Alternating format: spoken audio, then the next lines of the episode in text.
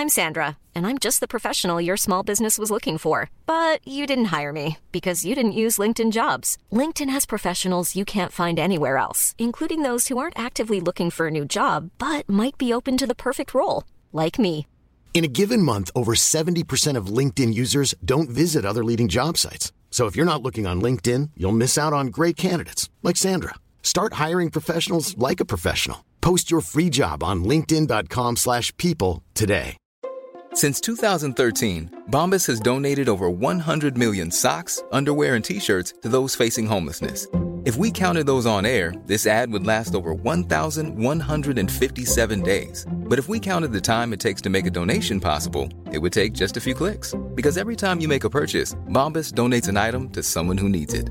Go to bombas.com slash ACAST and use code ACAST for 20% off your first purchase. That's bombas.com slash ACAST, code ACAST.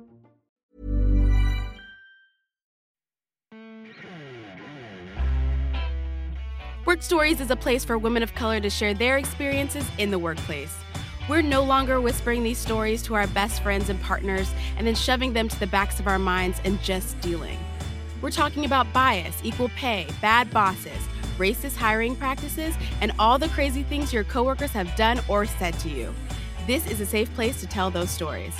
The floor is open, y'all. We are telling it all.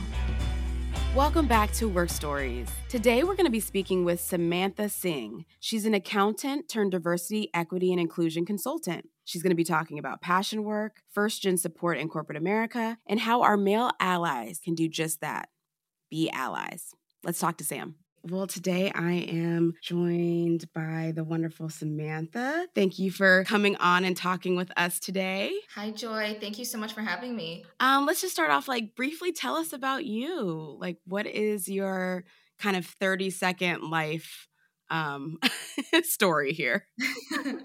30 seconds. Okay, so my name is Samantha Singh. I currently live in New Jersey. I was born and raised here, so I'm a Jersey lifer. I currently work as a diversity, equity, and inclusion consultant where I partner with organizations to create inclusive environments, enhance workplace cultures, and provide training to help leaders grow and become more inclusive. So I've been very fortunate to play the role of a strategic partner and provide guidance to organizations to help them understand where their pain points exist and develop recommendations based on where they are in their journey and what they are in the most need of. I've had the pleasure of, of working with um, organizations across industries from financial services to ed tech to media to e commerce. So that is the work that I do now. Uh, but it was quite the journey to get here. Yeah. What were you like? How did you land in DEI work? I know everybody approaches it from different directions. It is, it's quite the story. I'll start with the way that I um, identify myself and the way that I was raised, because I think that has a large part to do with how I made decisions throughout my career. Mm-hmm. I'm a first generation American, a woman of color. Uh, my parents and my whole family immigrated to the US from Guyana a large part of who I am and how I identify myself is influenced by the values that I was raised with and my upbringing. And so the value of education was very strong, having a stable career, but also doing work that felt rewarding and noble was really instilled in me. And you know, having a strong sense of integrity in the work that you were doing. I think because my parents came to the US for a better life and worked really hard and really invested in us as their kids, there was a sense of pressure to be successful mm-hmm. right i think we all feel that way yeah. it's sort of the the classic american dream you sacrifice for your kids so that they don't have to have the same struggles that you did so you know you always want to respect your parents but if you're not careful you could get caught up in those pressures of society and family to make choices based on those expectations versus what your uh, your intuition is actually telling you. Yeah, and I would imagine as like a first gen American child, the guidance you get from your parents is different. And maybe there's some guidance, at least as it relates to work and choosing a career and, and moving through your career, that would be a little different than it would for second, third, fourth generation. Yeah, exactly. So I think that the the advice and the guidance was just work really hard and let your work speak for itself and be respectful. And yes, that is maybe 20% of it, but there is so much more that you have to learn as you're just entering the workforce. So I think that starting out in a corporate environment can be overwhelming and intimidating, especially for recent college graduates, but especially if you're the first in your family to work in an environment like that. So that's your your base, right? So you're going into, you know, your career out of school and you're starting off and this is you know this is already your thought process. This is you know what you're coming into the workforce with. Um tell us about like your first jobs and and, and what you thought you were going to do when you left college. So i chose to study accounting in college so i have an accounting undergrad degree. Um, i knew that it would provide job security and stability but i also had this desire for helping people and i really wanted to help people with their finances and be in a position of, of being able to provide guidance and education on financial literacy. That's where my heart was when I was 18 and I chose my major in college. But once I graduated, I knew I had to start somewhere. And so I started working for large financial services firms in finance. For a few of those years post college, I was climbing the ladder, sort of focusing on the goals that were directly in front of me at the time. Honestly, going through those motions working towards promotions, studying for the CPA exam, all because that's what I thought I should be doing. So on paper, I had this promising career trajectory in front of me, and I was fortunate to have worked for firms with plenty of opportunity. But what was missing was feeling that sense of connection and passion for the work that I was doing, which I knew was a big roadblock for me reaching my full potential and there was so much more that I was capable of. I wasn't even utilizing some of the creative parts of my brain. And so it was a real struggle for me for a few years in my 20s. I was really overwhelmed, I was unsure, and I was tired. Uh, the work that I was doing wasn't enjoyable and it wasn't giving me energy and fulfillment that I needed. You know, this is so common um, for young professionals. What I would say is you, you don't really have the life experience to rely on when you're young. And so you just have to go with it and sort of learn as you go and just keep reflecting and making sure that you're giving yourself the exposure and the experience and that you learn from it. I think that's what your 20s are for, for exploring and, and learning to work in different environments and cultures and, you know, determining what's what's a good fit for you. So challenging yourself to be vulnerable and try something new or take that risk is really important when you're sort of in the earlier stages of your career. How do you do that when society is pressuring you to make responsible decisions you know? You know sticking with that job that gives you financial security it's usually those jobs also really please our parents and our family members right? Because it's not just our parents who put pressure um, on us even if it's loving pressure. It's the aunts and uncles and grandparents and the cousins and the conversations that happen when we're not there about like oh do you know samantha has this fancy accounting job? Oh yeah you know like they're talking about you and people are watching you even when you don't don't realize it. And I know I felt a lot of pressure straight out of college to do what other people thought was good for me even if I wasn't enjoying it and I thought well eventually if I if I stick with it long enough maybe one day I'll just wake up and start enjoying it how do you right. kind of decide no I'm going to do something completely different when there's a lot of pressure to stay in that lane the first thing that I'll say is you have to prioritize being true to yourself. And the first thing that I would say to do is is to practice reflection and to practice listening to your intuition.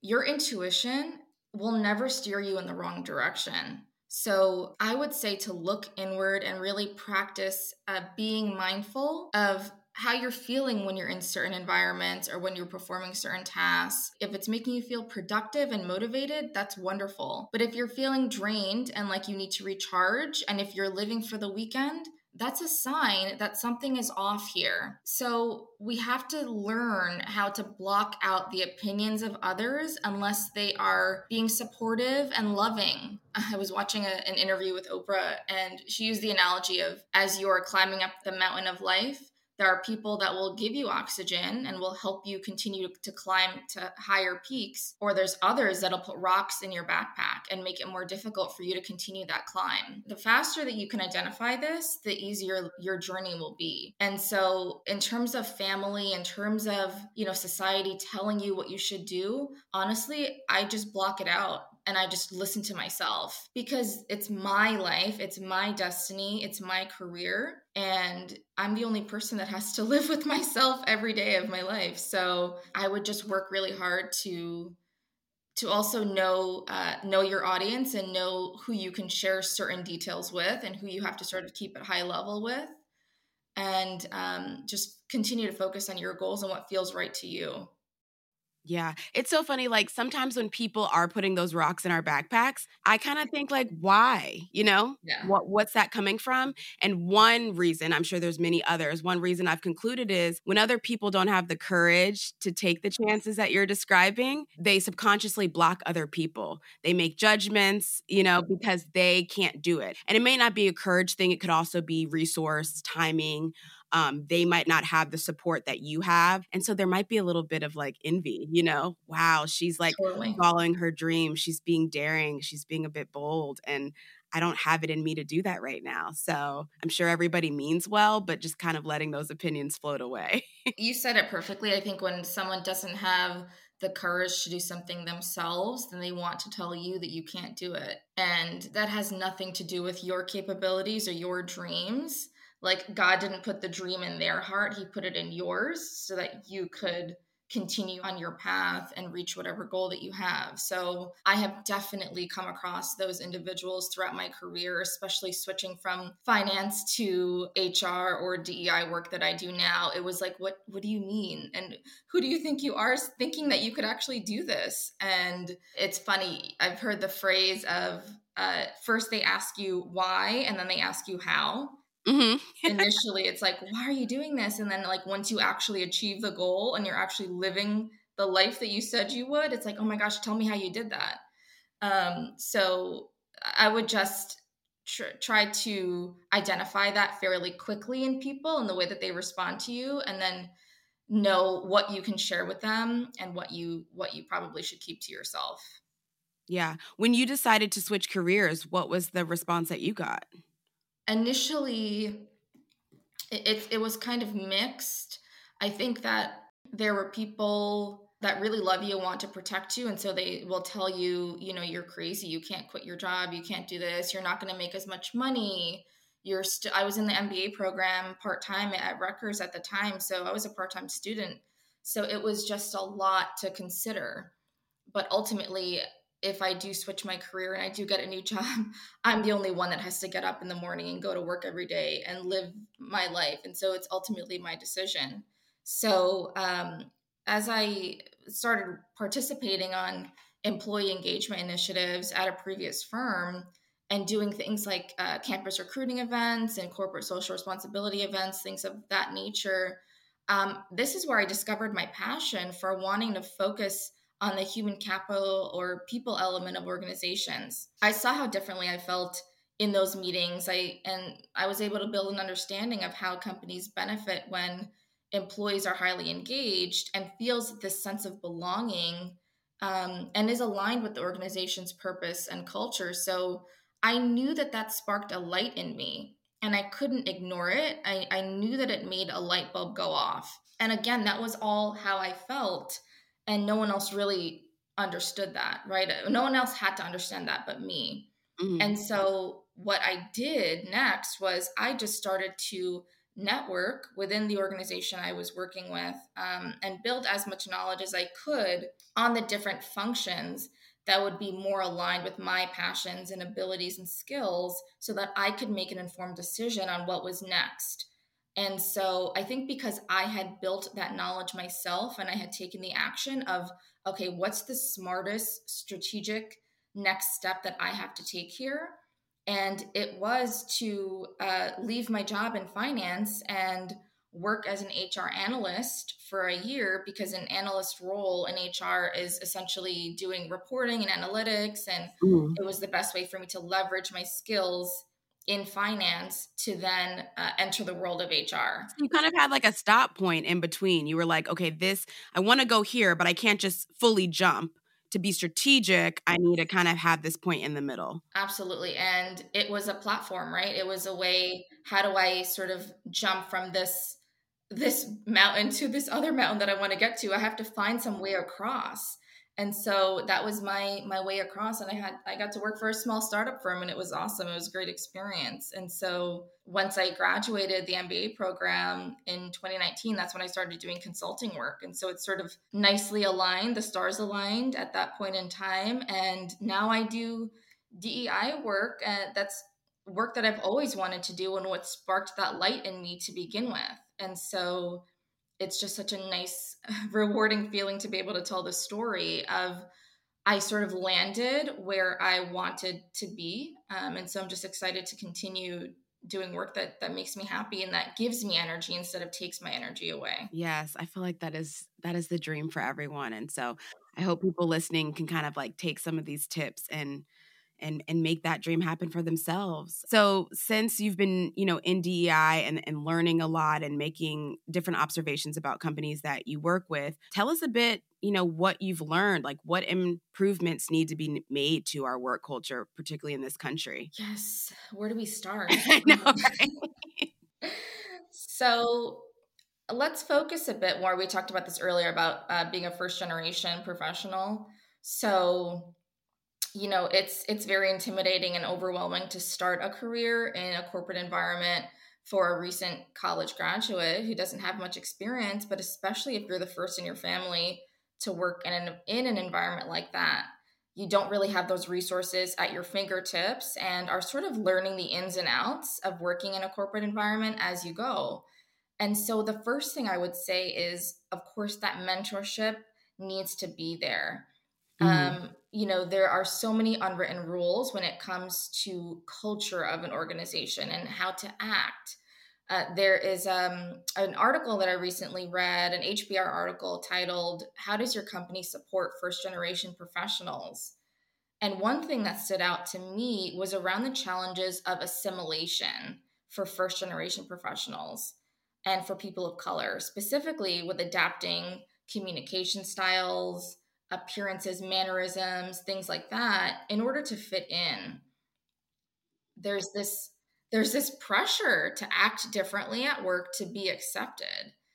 And so 43% of first generation professionals reported that they wish they had learned people or communication skills for the professional world because they had not been exposed to that prior to entering the workforce compared to only 9% of non first generation professionals. So, yeah, there, there's so many unspoken rules about what's appropriate. And oftentimes the burden is on the employees to interpret what will and will not be acceptable. And, you know, it takes time to learn that. So, you're maybe two to three to four years into your career where you're like, oh, wow, I, I didn't even realize that this is something that I had to learn in order to be successful in this environment. So, not really having to spend a ton of your energy to assimilate is a privilege. So, I would just say for organizations that have employee resource groups to um, offer support is extremely helpful it's it allows people to build a professional network and a support system in the workplace. Um, many you know first gen professionals don't have those resources of family and friends to rely on for advice or support so they have to sort of build it themselves. And i think if an organization is offering an employee resource group it really helps them to create those systems internally and to to provide that mentorship and support. Yeah so these bigger corporations have no excuse not to implement things like this. They have resource, they have the staffing needed. Maybe there's mentorship that could happen within that company. But let's let's talk about smaller companies, smaller organizations like you said startups. What would it look like to support first generation employees if your staff is only 20 25 people yeah totally i think that for startups you have to start somewhere and you have to do something. So I think that even just starting to communicate about your desire to want to make people feel like they belong and they're in an inclusive environment, having those communications come from the senior leadership team, and then having managers have some space for talking about DEI initiatives and talking about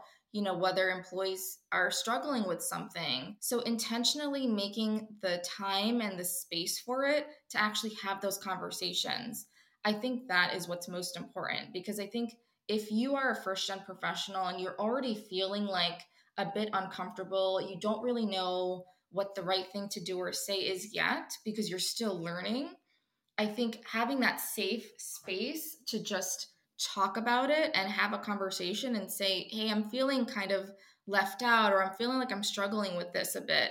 And having a supportive manager that will respond in a way that's empathetic and compassionate, I think that makes a world of difference. So it starts with leaders, and then I think it's trickling down that same culture or mentality down to those frontline managers so that their teams can start to feel like they're in an environment where they belong creating that that safe space that psychologically safe space to be able to talk about it and just to to share what you're going through especially given the world that we're living in today. Put a you know a 60 minute session together and invite people and just just be able to talk openly with your colleagues and be vulnerable because we are all human and it's a nice way to connect with other people that are also going through maybe similar things that you're going through. Yeah that's like one of the first things i would say because it's limited zero cost and very easy to put together something like that.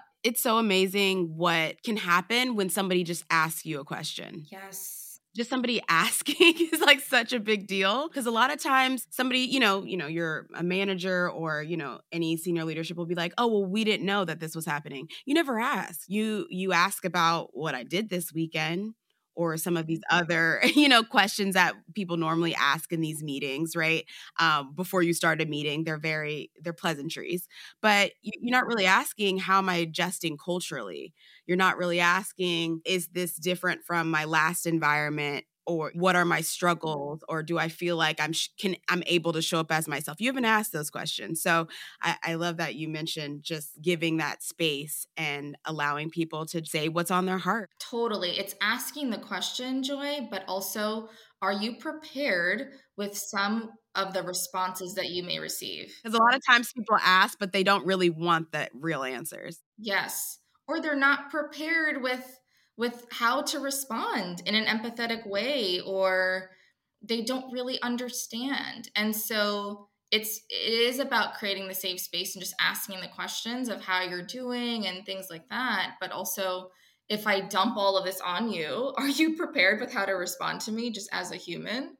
And do you understand right? So i think it, it's two parts. It's asking and but then it's also preparing yourself for the, for how to respond. Right. And already before anyone even says anything know that you're going to dedicate the resources whether that be time or money or whatever to solving a problem if it comes up. Exactly. You can say oh my gosh i'm so I'm so sorry to hear this. I want to help make it better. But then sometimes the conversations end like that and months pass and you're like, I don't see any initiatives. You haven't brought in an outside party for audit. You haven't asked me, you know, um, about this story further. HR hasn't contacted me. You know, nothing happens after you share. Yeah. And I think that there has to be some intentionality behind why this is important to an organization and why it's important to, you know, a manager just as a human to follow up with their team member on what it is that's that they're struggling with. So it has to be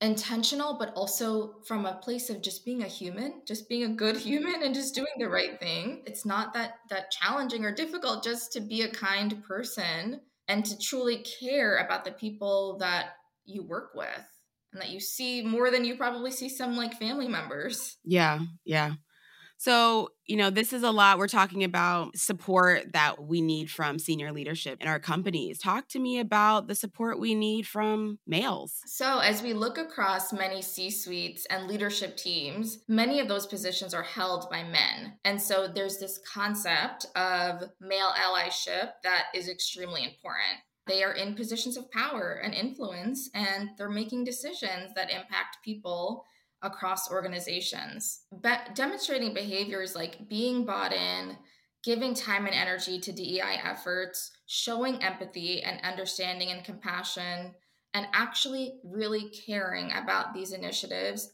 is crucial and completely necessary. It's interesting because this concept of male allyship is important, but also specifically for men of color that are in senior positions, given that there could be more of an understanding of a person of color's experience we need those men to speak up and use your your voice in rooms where decisions are being made and also invest the time in mentoring and teaching. So make it so that people feel comfortable knocking on your door and approaching you with questions or if they're in need of guidance and they just want to have a quick conversation and have that desire to want to build relationships with more junior staff what do you say to men who are conflict aversive and they see bringing up an issue at work or standing up for something as being confrontational? I would say that it takes a lot more courage to speak up and to be sort of the only person in the room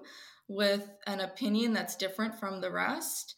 And I think that it's a lot more rewarding to be courageous and to be a pioneer and to speak up for what you feel is is right because you you know you sh- you have that responsibility to help broaden perspectives in the room. So take it upon yourself to use your voice for something good and make sure that those perspectives are heard and sort of it's about accountability and uh, taking that responsibility yourself. Because speaking up for one person has small uh, impacts or effects or it's a domino effect on on you know others. And so just those small changes every single day is what's going to ultimately create these larger changes in organizations every day. Well i love that you have found something that you're so passionate about and that you're out there um, helping our companies be better um, can what advice do you have for people who are looking for um, careers as purposeful as the one that you found so we talked about reflecting and sort of first determining what is what it is that sparks that light in you. And so I would just say continue to do that, continue to practice tuning in and listening to your intuition and ask yourself questions like how would I like to feel in my career? What are the contributions I would like to make? What really matters to me? That'll help you gain some clarity. And just remember that your gut will never steer you in the wrong direction. Really practice tuning in and listening to your intuition. And then this concept of surrendering. So, surrendering is just about releasing control. Do everything you can. Network, uh, send your resume out to as many places as you can, build as much knowledge as you can about what you would like to do or, or what it would take to move into a position that you're interested in. And then let it go. Let go of the timing, let go of the how. How is this going to happen? And have faith that the right people, the right opportunities, they'll come to you at the right time. And the right people will appreciate you. When I left the last company that I was working with, because I knew that it wasn't the right fit, I chose to surrender and just say to myself, listen, I don't know what the next step is, but I know that I'll figure it out.